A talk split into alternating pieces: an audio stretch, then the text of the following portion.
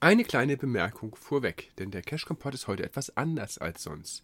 Aber das ist auch okay, es ist Heiligabend und da kann man sich ja mal überraschen lassen. Die heutige Folge liegt nicht in meiner Verantwortung. Ich weiß nicht einmal, was da gleich passieren wird und warum. Wie kann denn sowas sein? Ja, ganz einfach. Wir wurden gekapert. Nein, wir haben beim Pottwichteln mitgemacht und dadurch ist die Folge an jemand anders gegangen. Das heißt, ein anderer Podcaster macht einfach mal einen Cash-Kompott. Und dass er anders wird, sieht man schon an der Länge, die ich eben gerade mal gecheckt habe. Der heutige Cash-Kompott dauert keine 10 Minuten. Ja, mal sehen, was da passiert ist. Wie gesagt, ich lasse mich da selber überraschen. Ich weiß auch nicht genau, um was es geht. Und da hören wir gleich mal rein. Ähm, die normale Ausgabe, die gibt es wahrscheinlich 2018 wieder. Ich weiß nicht genau, ob wir noch einen Jahresrückblick schaffen. Aber 2018 hören wir uns jedenfalls in alter Form, hoffentlich frisch und munter wieder. Und jetzt hören wir mal rein, was mit dem Cash-Kompott heute passiert ist. Ich weiß es, wie gesagt, nicht. Viel Spaß! Cash Kompott. Der Podcast für Geocacher von Geocachern. Cash Kompott 100 Weihnacht. Zu Hause ist es doch am schönsten.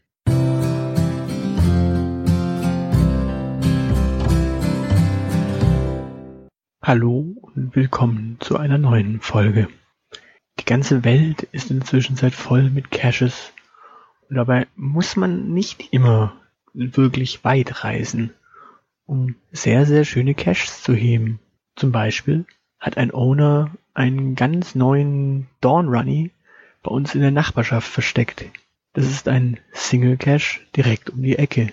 Da braucht man allerdings abends ein Stück Fleisch und muss eben mit ein paar Schlaftropfen operieren. Das Ganze dann über den Zaun werfen weil der Hof, in dem dieser Cache versteckt ist, ist durchaus groß, aber hat eben einen Zaun und dieser Hof wird bewacht von einem Hund. Darum ja auch ein Runny.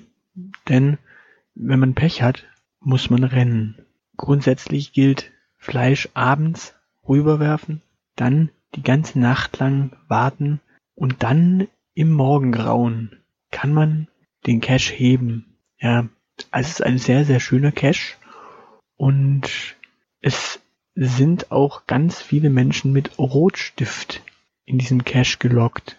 Also das ist durchaus ein sehr, sehr attraktiver Cache, wirklich direkt um die Ecke. Ein bisschen herausfordernd ist es nicht ganz der einfach zu hebendste Cache, aber das kann man mal machen.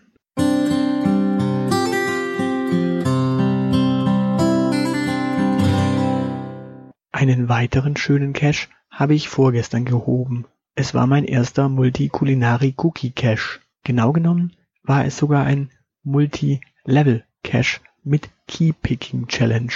Es ging direkt hinterm Haus eine Treppe hinunter, von dort durch den Keller, wo man an der Kellertüre, richtig geraten, das erste Schloss knacken musste, um in den Hausflur zu gelangen.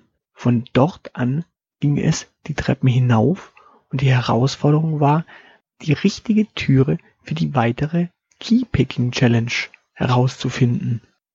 Hat man dieses Level erst einmal geschafft, drang man durch zu einem regen Dosensammelsurium, denn es gab dort wirklich einen Haufen Caches zu heben. Die meisten Caches waren in reichhaltigen großen Vorratsdosen aufbewahrt, alle sehr gut versteckt hinter Spitzenunterwäsche, Socken und so manchem heißen Fummel. Besser verstecken konnte man die also gar nicht, es war ein sehr attraktiver Cache. Leider habe ich dort kein Logbuch gefunden, um den Cache zu loggen.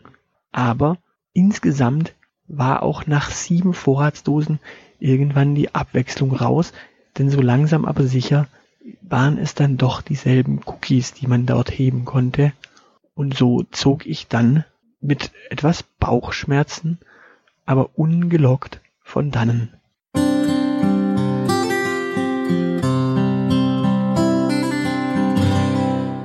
Und weil heute Weihnachten ist, möchte ich euch, auch wenn es nur eine kurze Folge ist, noch von meinem letzten peinlichen Weihnachtscash-Erlebnis erzählen.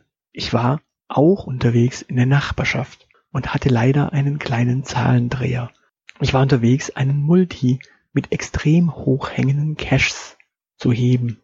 Und so fand ich mich im Laufe des Tages auf mehreren Häuserdächern wieder. Final fand ich mich auch auf einem Hausdach wieder und kurz danach sollte ich einen Kamin hinunter, runter in ein Wohnzimmer.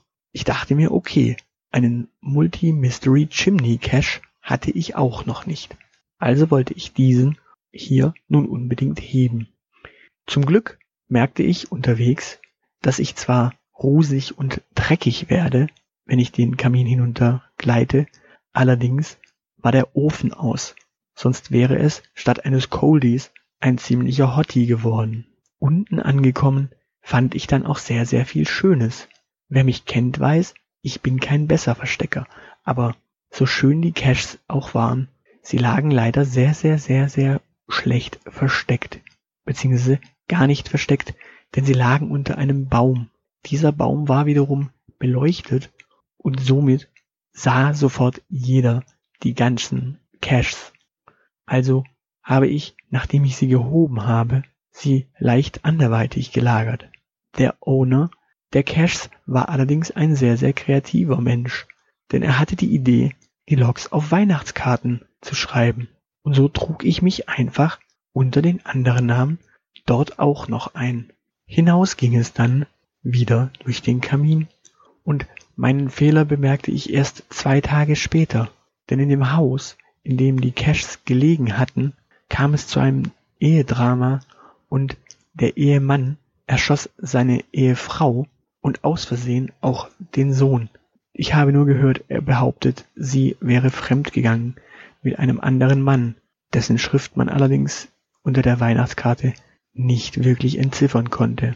Naja, da habe ich nochmal Glück gehabt. Aber wir lernen daraus, Cashen ist doch kein so ungefährliches Hobby, wie mancherlei Mensch dort draußen behauptet. Ho, ho, ho. Ich wünsche euch auf jeden Fall frohes Cashen unterm Baum. Das war's für heute. Vielen Dank an alle, die mitgemacht haben und dieses Projekt unterstützen. Erreichen kann man uns unter mail at cashcompot.de und natürlich auch bei Facebook auf der gleichnamigen Seite. Hören kann man uns direkt auf der Homepage cashcompot.de oder auch bei Diensten wie iTunes. Ihr kennt noch den C64 oder den Amiga und MS-DOS sind für euch nicht fünf unbekannte Buchstaben? Dann hört doch auch mal unseren Schwester-Podcast Retro Kompott rein. Ansonsten hören wir uns hoffentlich wieder beim nächsten Cash Kompott oder sehen uns zufällig auf einem Event oder bei einer Caching-Tour. Bis dahin alles Gute, euer Bug auf NCI aus Hamburg.